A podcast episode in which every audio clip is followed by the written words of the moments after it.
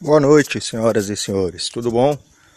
Então, mandei um slide, ah, está no Classroom, tá? Onde está cheio de plantas ornamentais, se, dividido em alguns estratos, segundo aí as regras do paisagismo e ornamentação, né? Sobre a utilização dessas plantas.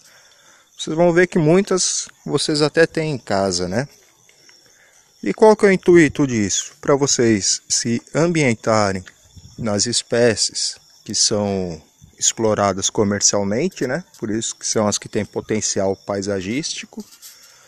Além disso, no final vocês vão ter duas questões para responderem, aonde está pedindo para vocês basicamente relacionarem as características das plantas segundo os seus extratos e a sua aplicação. Aonde eu posso usar, aonde eu não devo utilizar. Por exemplo, algumas plantas suculentas você não iria indicar para colocar num parque, né? Então, aproveite e passeie pelas plantas ornamentais que estão nesses slides e depois respondam ao questionário no final. Estarei online para tirar dúvidas de vocês